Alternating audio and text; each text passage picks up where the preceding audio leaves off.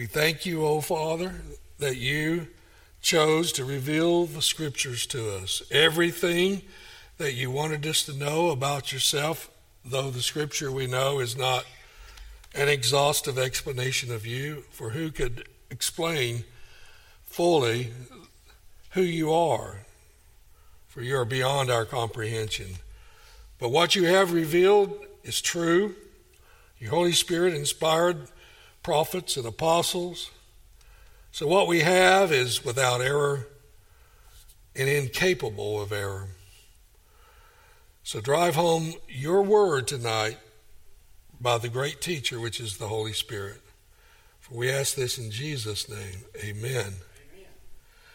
Turn with me to John chapter 5. And we're going to read verses 18 through 29.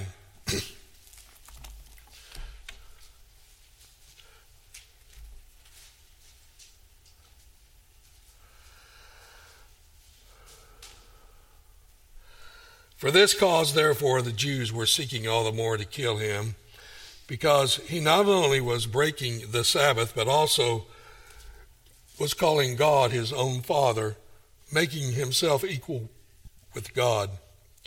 Jesus, therefore, answered and was saying to them, Truly, truly, I say to you, the Son can do nothing of himself unless it is something he sees the Father doing. For whatever the Father does, these things the Son also does in like manner. For the Father loves the Son and shows him all things that he himself is doing, and greater works than these will he show him, that you may marvel. For just as the Father raises the dead and gives them life, even so the Son also gives life to whom he wishes. For not even the Father judges anyone but he has given all judgment to the Son, in order that all may honor the Son even as they honor the Father. He who does not honor the Son does not honor the Father who sent him.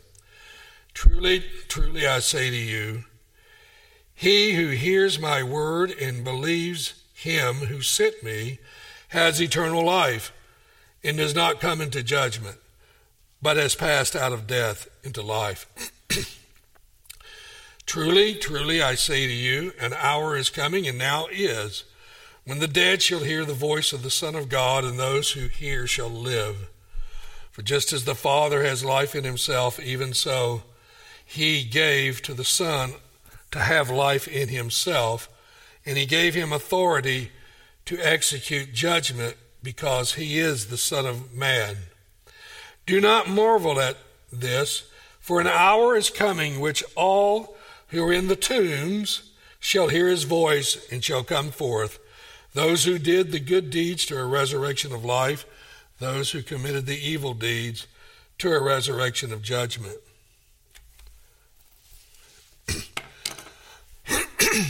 well, we have seen that Jesus has been, through his ministry, as recorded in John, demonstrating what the whole purpose of John's account is. Remember, John says the whole purpose of his gospel account is that all the signs and the wonders that were done by Jesus, of which are not all recorded in the scriptures, were for the purpose to demonstrate that he is the Son of God and that believing in the Son of God you might have eternal life.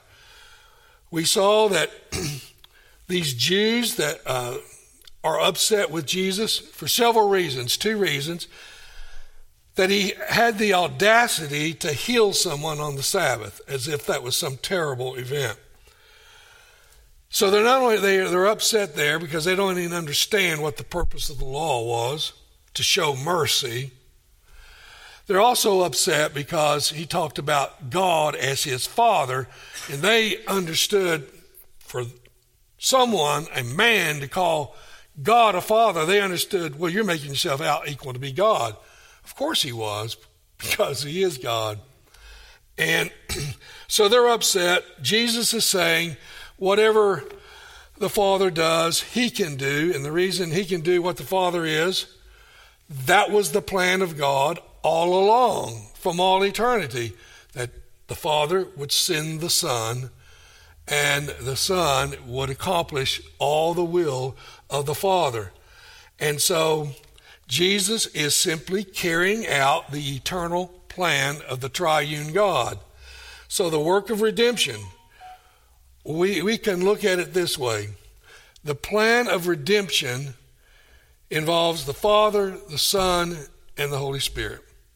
The best way to summarize it is that the Father plans, the Son carries out the plan, and the Spirit executes what the Son has done.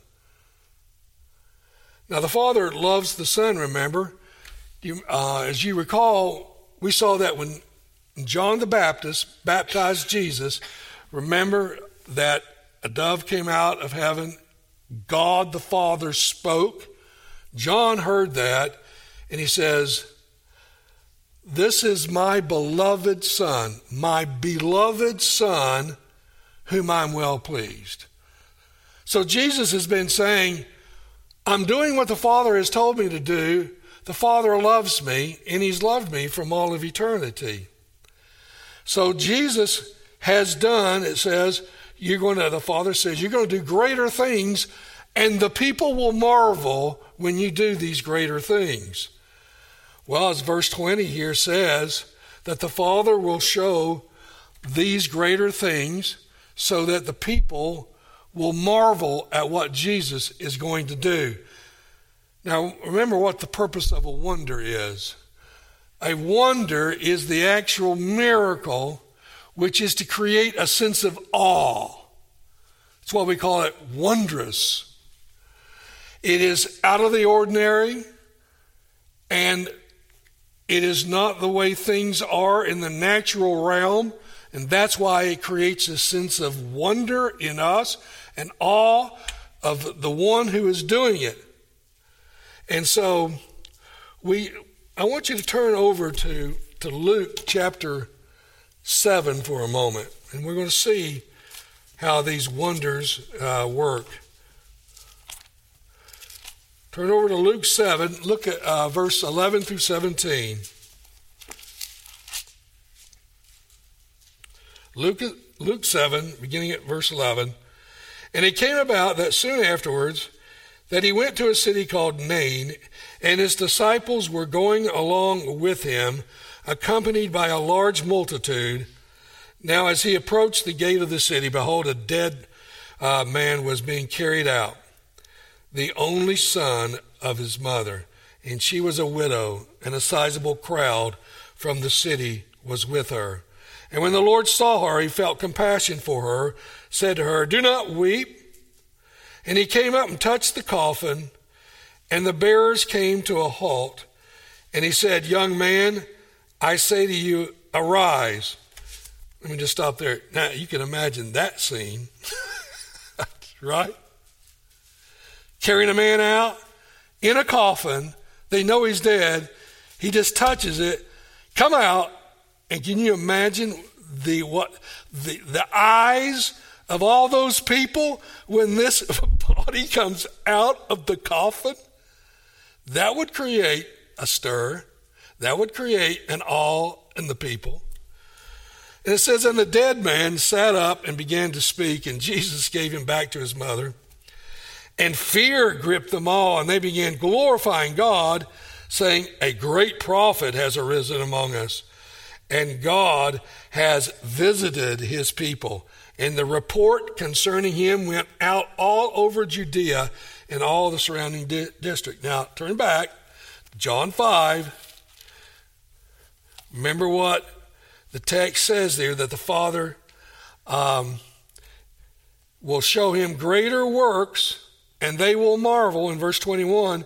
For just as the Father raises the dead and gives life, even so the Son also gives life to whom he wishes.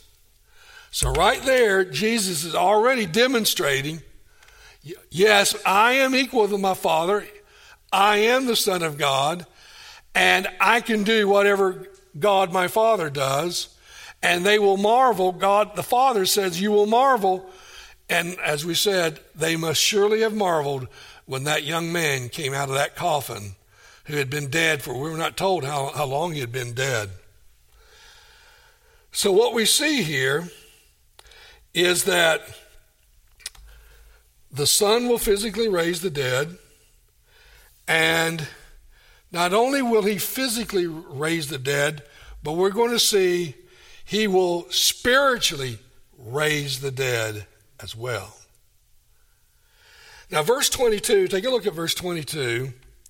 It specifically says that the Father judges no one, but has committed all judgment to the Son.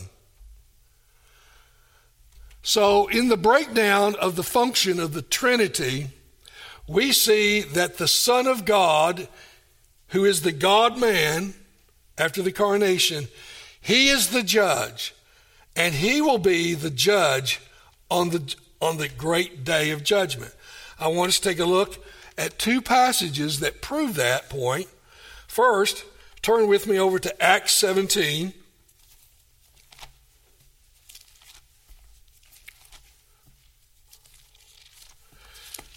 Now, this is where Paul was in the Greek, Greek city of Athens, and he's preaching to those in Athens, particularly to the uh, Stoic and Epicurean philosophers who were taking issue with him. Take a look at verses 30 and 32, what the Apostle Paul says. Therefore, having overcome the times of ignorance, God is now declaring to men that all, everywhere, should repent, because he has fixed a day in which he will judge the world in righteousness through a man whom he has appointed, having furnished proof to all men by raising him from the dead.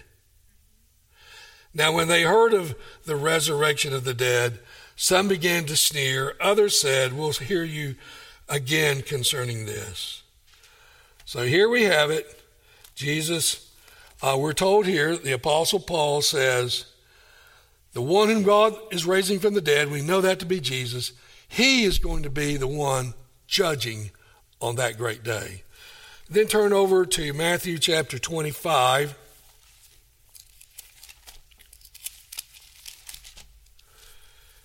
And let's take a look at verse 31 and following.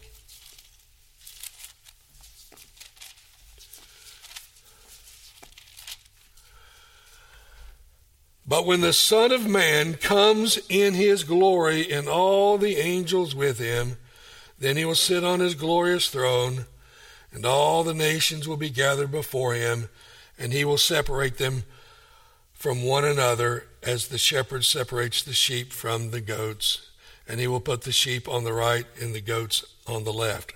We won't read the whole thing, but I'm sure you're familiar somewhat with it.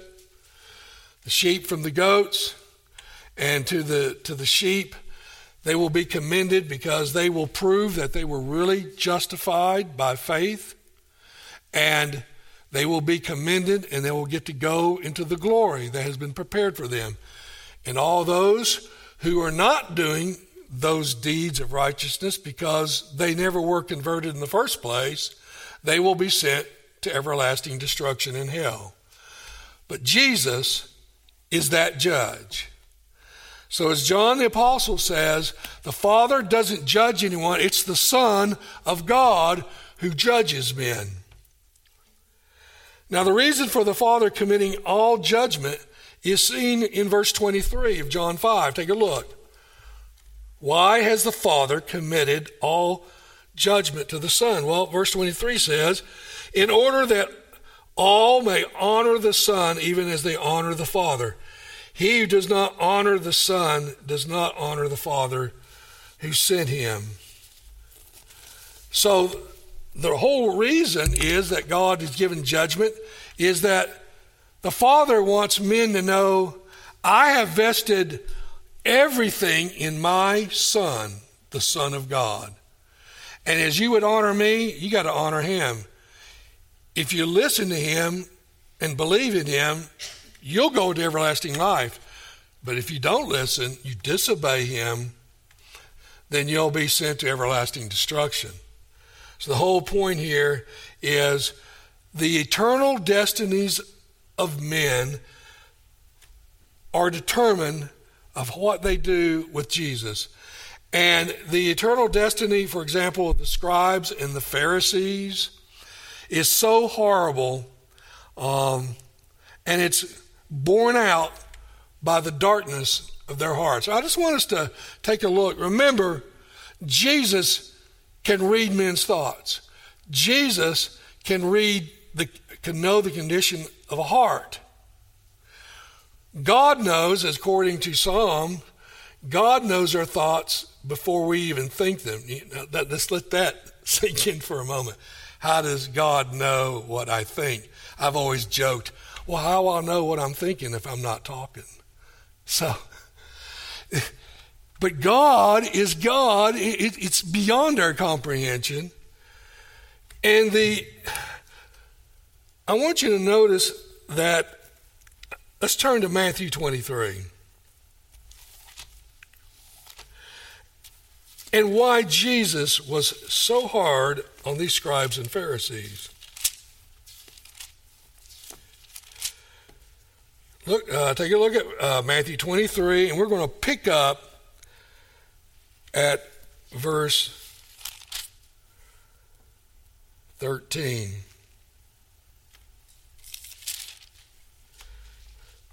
But woe to you, scribes and Pharisees, hypocrites! because you shut off the kingdom of heaven from men? For you do not enter in yourselves, nor do you allow those who are entering to go in.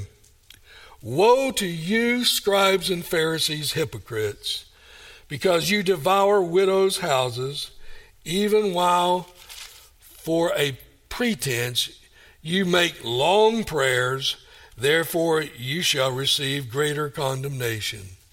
Woe to you, scribes and Pharisees and hypocrites, because you travel about on sea and land to make one proselyte, and when he becomes one, you make him twice as much a son of hell as yourselves.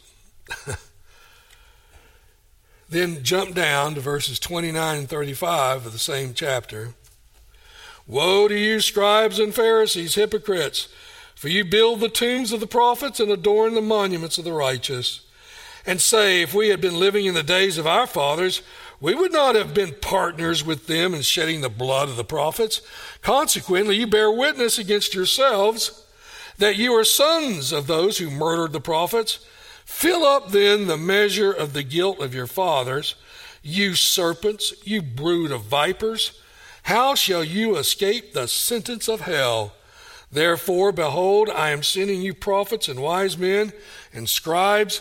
Some of them you will kill and crucify, some of them you will scourge in your synagogues and persecute from city to city, that upon you may fall the guilt of all the righteous blood shed on earth, from the blood of righteous Abel to the blood of Zechariah, the son of Berechiah whom you murdered between the temple and the altar. And so, what we see here is that Jesus says, because of your self righteous, hypocritical attitude, because you think outward serving is serving God by long prayers, wearing these robes, and all of these things, and you think you're keeping the law of God, and that if I heal someone who's been lame from birth, and you you criticize me, you accuse me of something horrendous of breaking the law of God, why would you even think such a thing?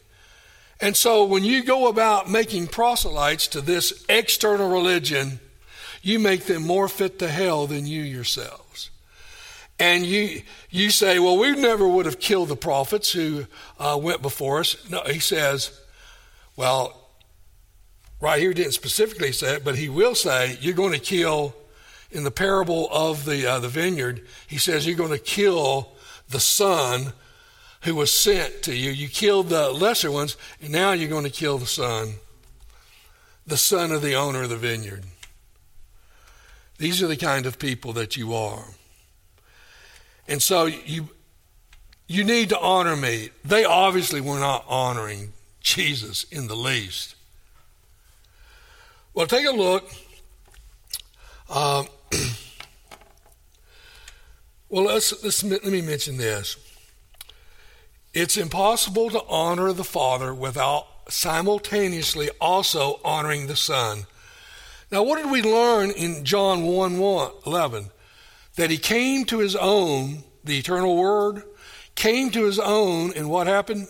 His own did not receive him, meaning the Jewish nation as a whole rejected him. He's the long awaited Messiah, and yet they rejected him. And so they rejected uh, the Father's Son, and in rejecting the Father's Son, they have rejected the Father. Now, what we see in verses 24 and 30 now are two types of resurrection. There are two types of resurrection presented in the Bible. And John 5 is one of the best places in all the Word of God to prove this. Take a look at the text now. We're going to break it down. And notice what it says. He says, now, one is going to be a spiritual resurrection. And then another one is going to be a physical resurrection.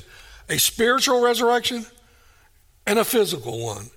And these verses bring out those two aspects. Take a look at verse 24.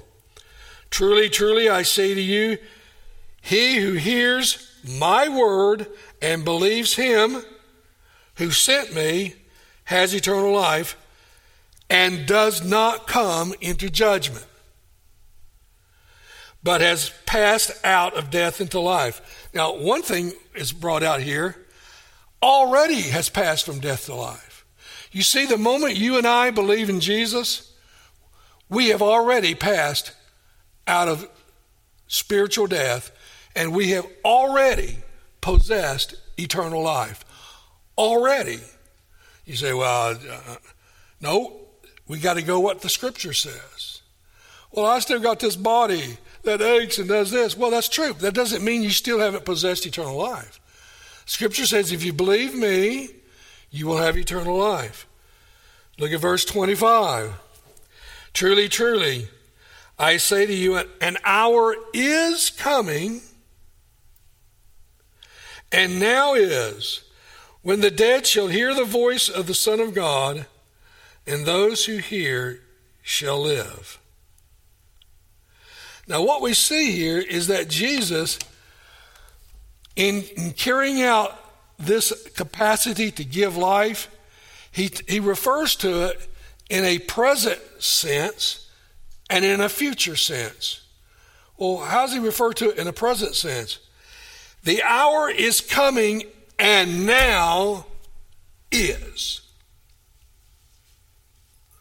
It's already here, he says.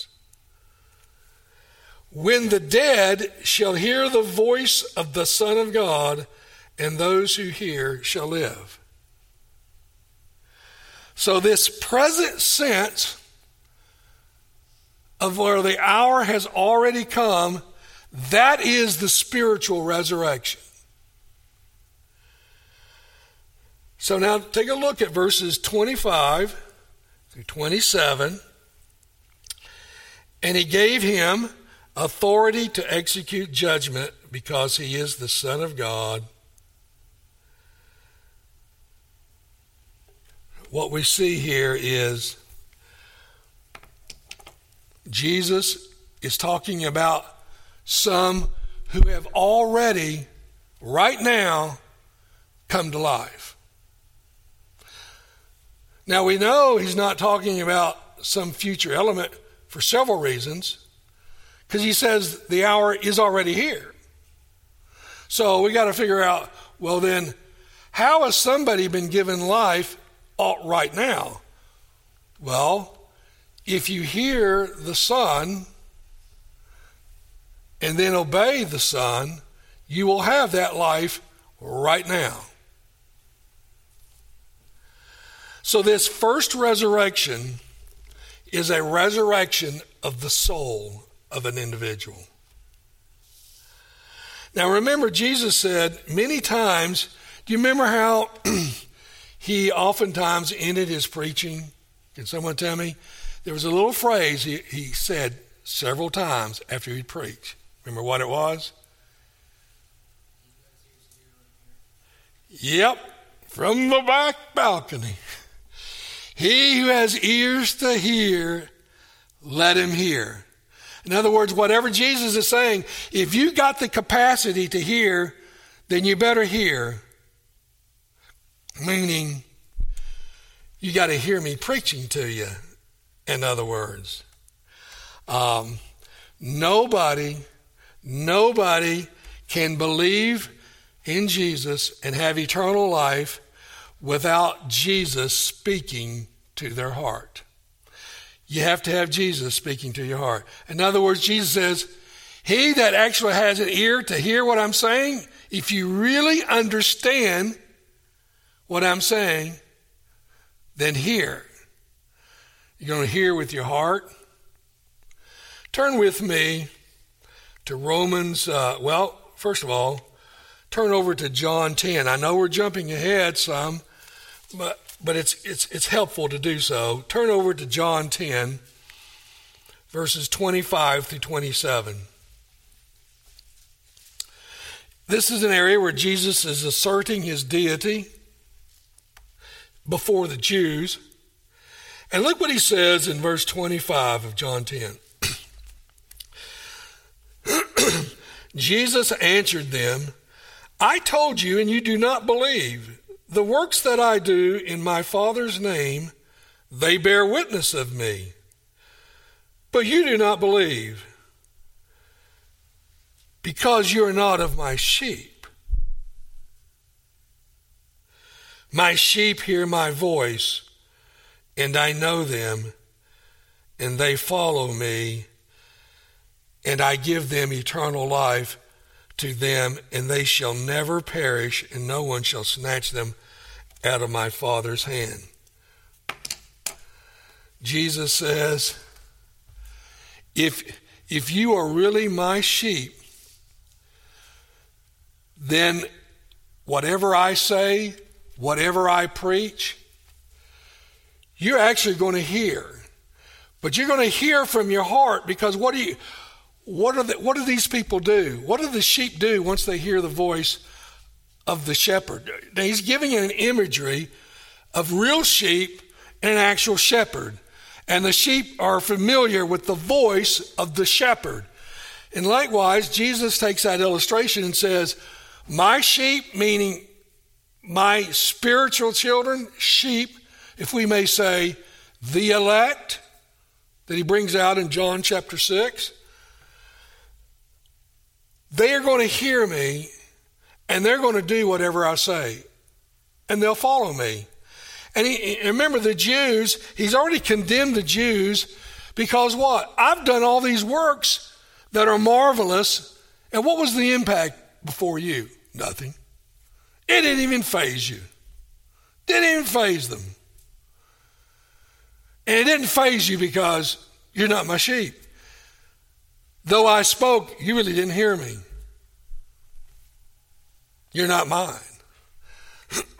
Turn over to Romans chapter 10.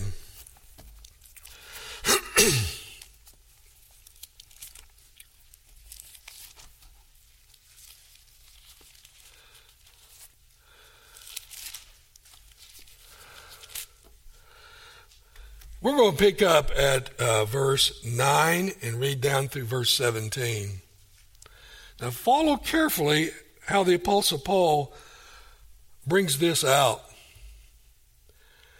Verse 9 that if you confess with your mouth Jesus is Lord and believe in your heart that God raised him from the dead, you shall be saved. For with the heart man believes, resulting in righteousness and with the mouth he confesses, resulting in salvation. For the scripture says, Whoever believes in him will not be disappointed. There's no distinction between Jew and Greek, for the same Lord is Lord of all, abounding in riches for all who call upon him. For whoever will call upon the name of the Lord will be saved. How then shall they call upon him in whom they have not believed? And how shall they believe in him whom they've not heard? And how shall they hear without a preacher? And how shall they preach unless they are sent?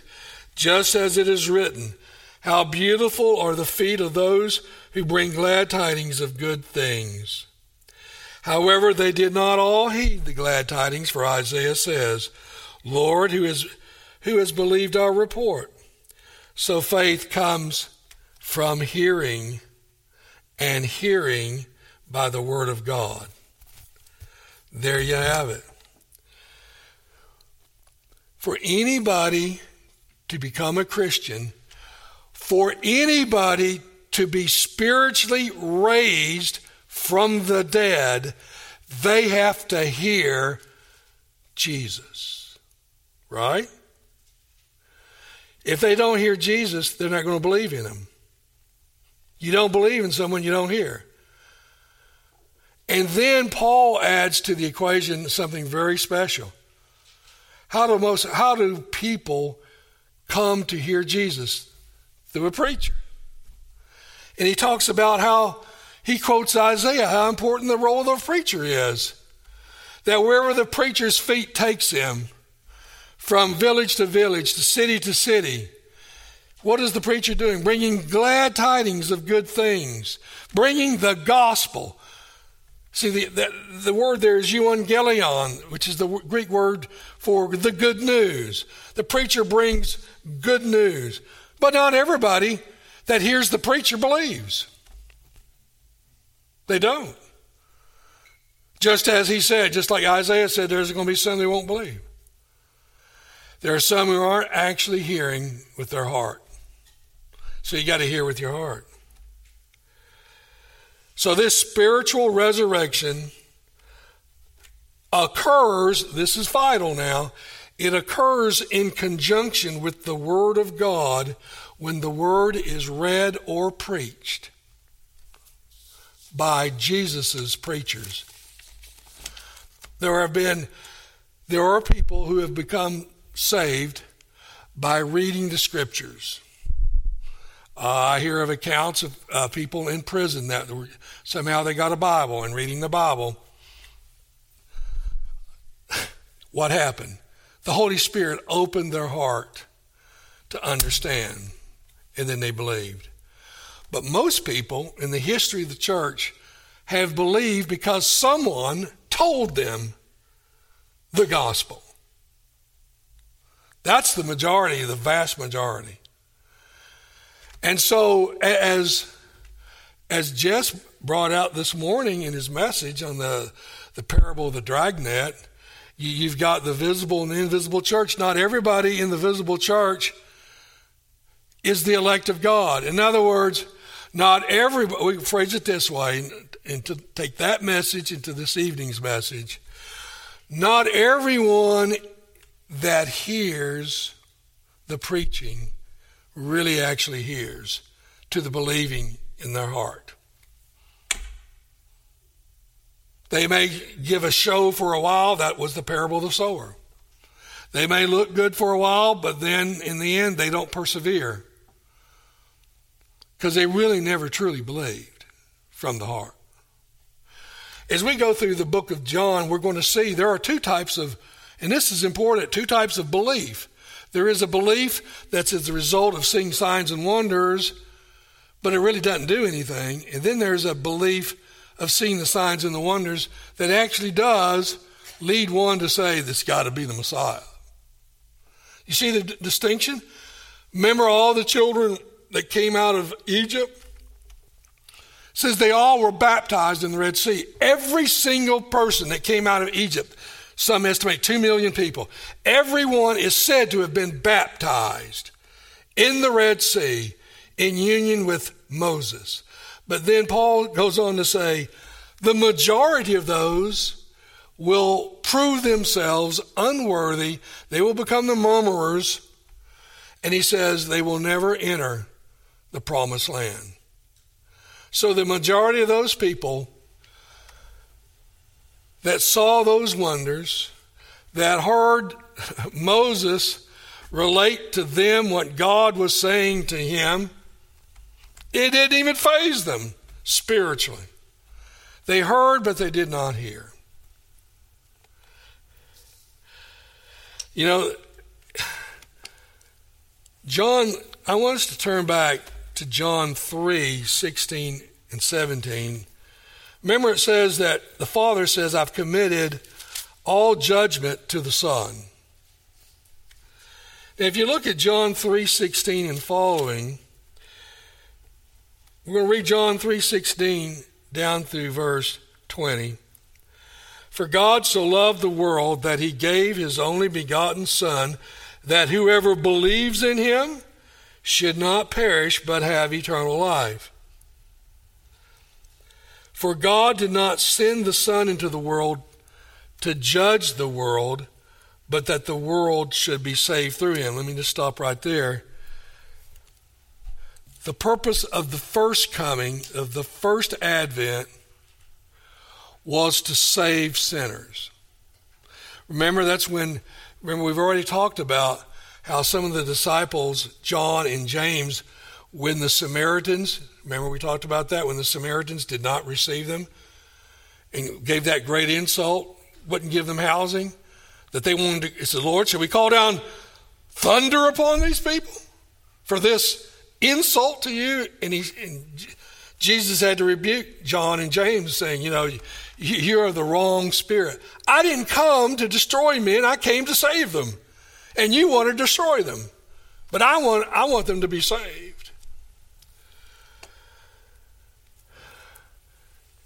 Let's continue right here. It says, He who believes in him is not judged.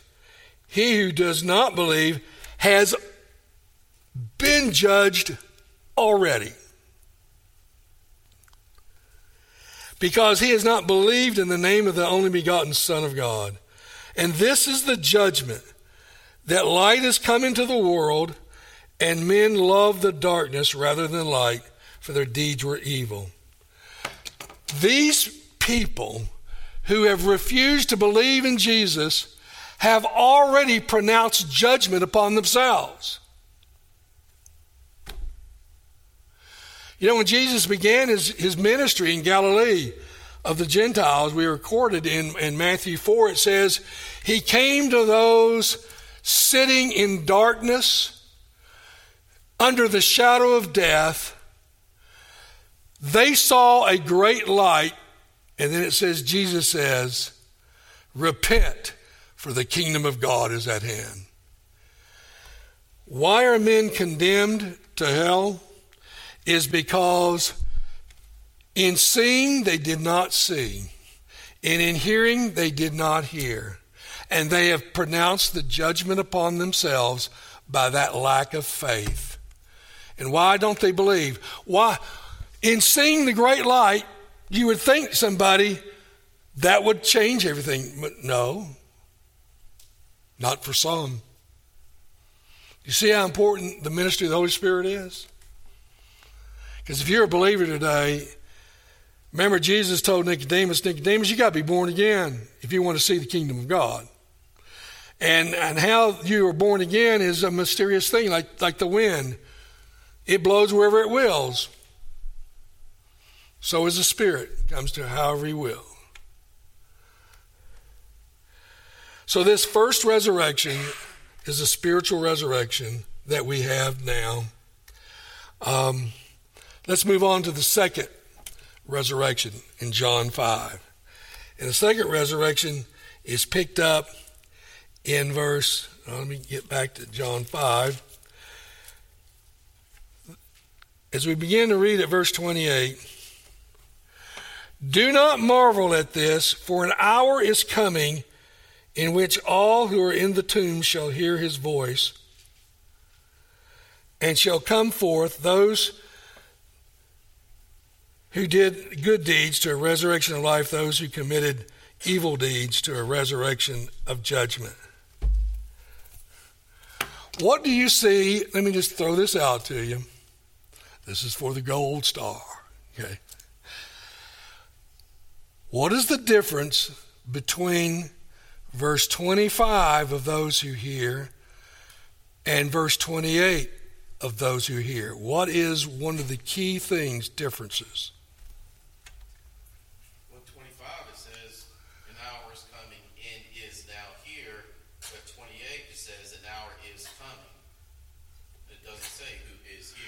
That's right. Is coming. That's exactly right. And then something else is important too. One's alive and one's dead. Well, what's the term used in verse 28 to refer to some? Their tombs. Some in the tombs. That's not found. That's not found in verse 25, but it is found in verse 28.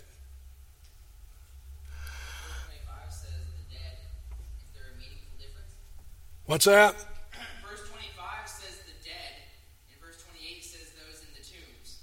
Yeah.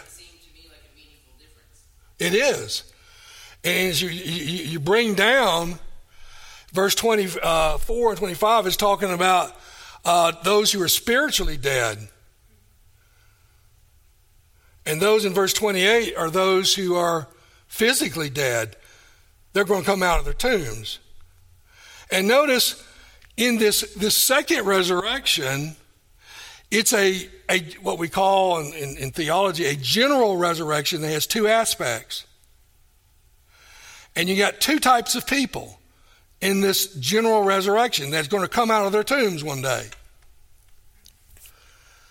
One is going to come out to eternal life, and the other is going to come out of their tomb to destruction.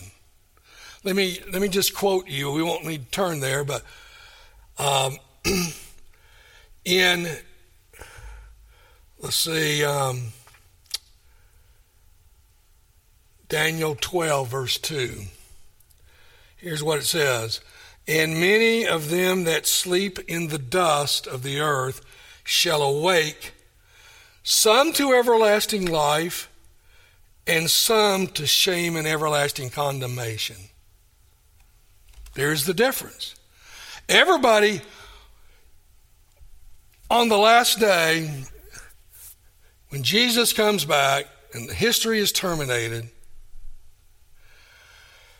everyone who has ever lived and their bodies are in some cemetery, wherever they are, or in the depths of the sea, wherever it is, every single person is going to be raised from the dead. Every single one, without exception.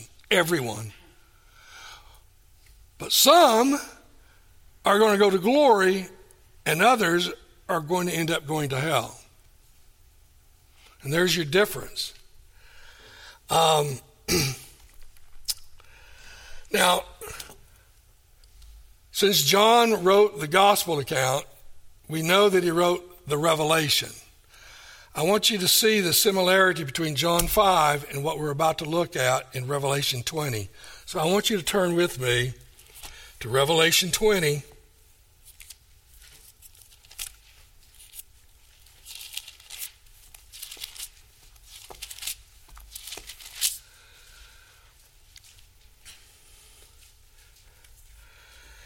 And we're going to pick up at, at, at, verse 4 down through verse 6. and I saw thrones, and they sat upon them, and judgment was given to them.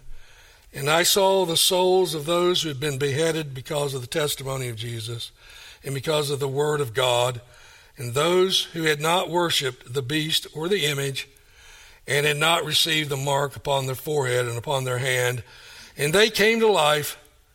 Now, notice it says they came to life and reigned with Christ for a thousand years. By the way, this is the millennium that's talked about.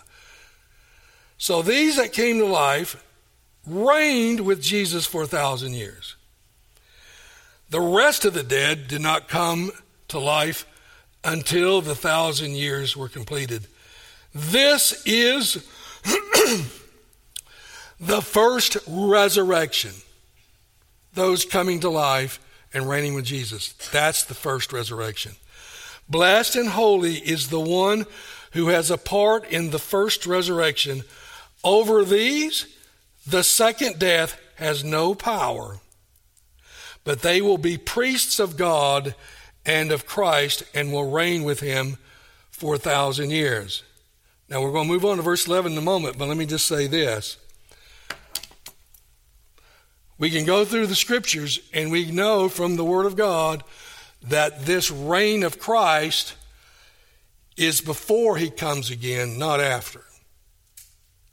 In other words, we are in the millennial reign now.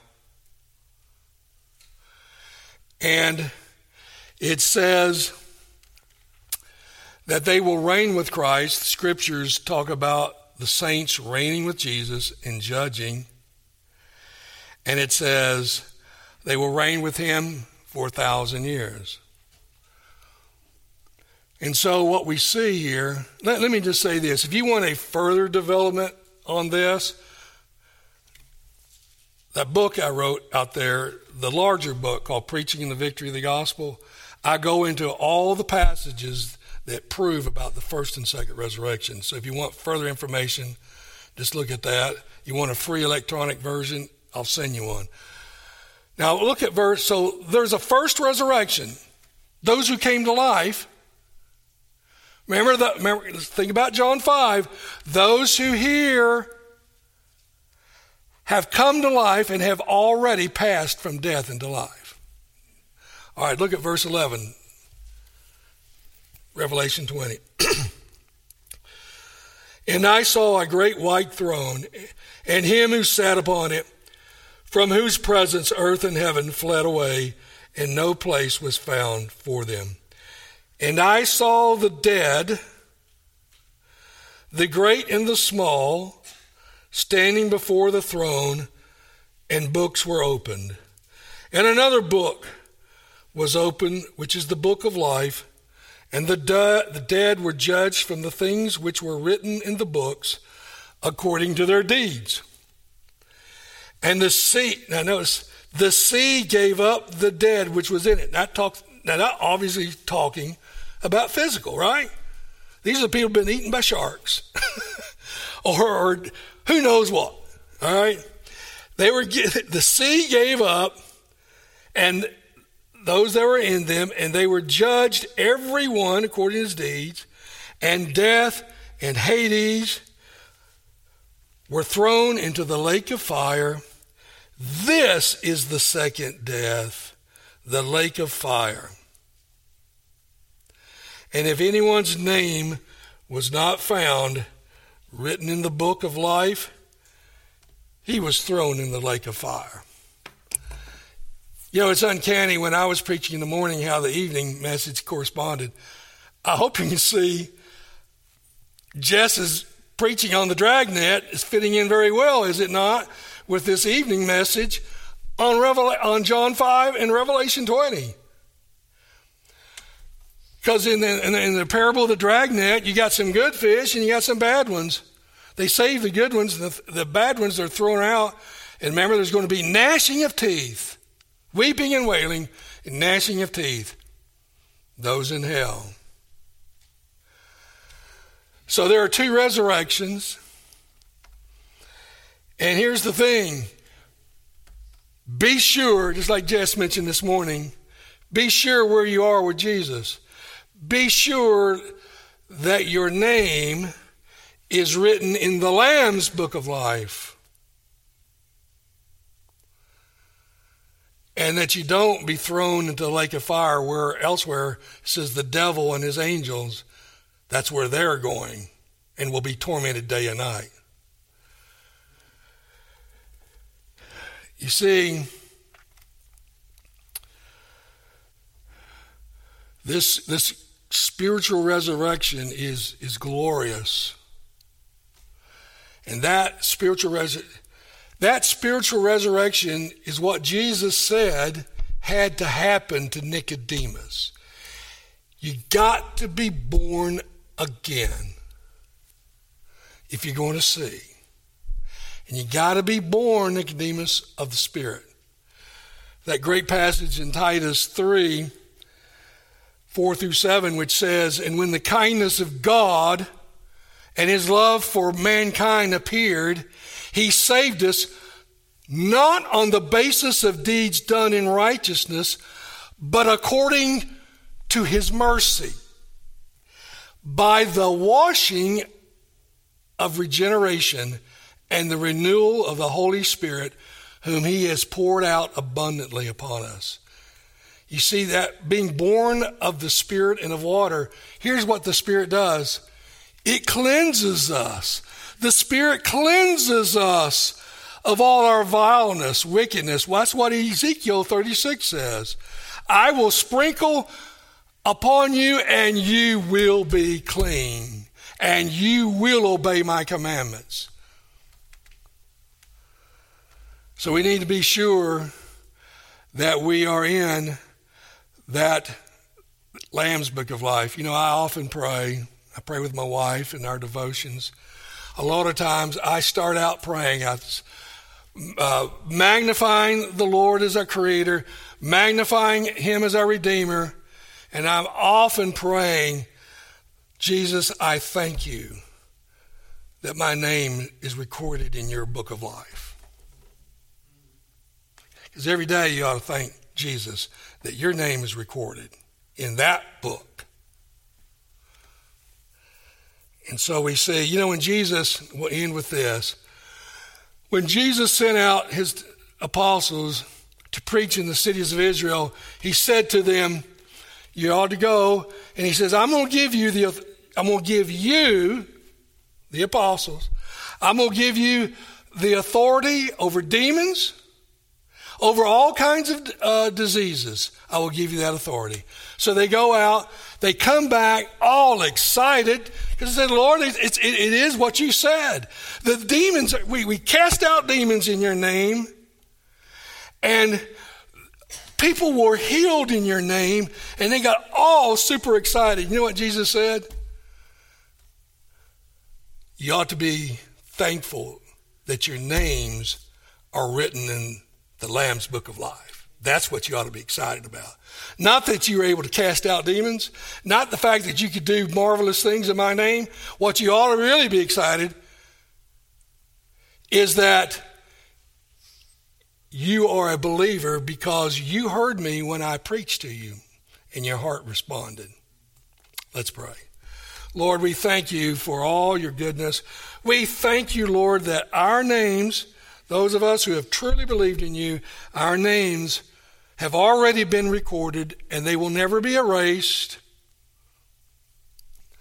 because you will see us through the end. Just as you've said in John 10, my Father who gave them to all is greater than all, and no one can snatch them from my Father's hand. We thank you, Lord, that we are secure in you. We ask this in Jesus' name. Amen.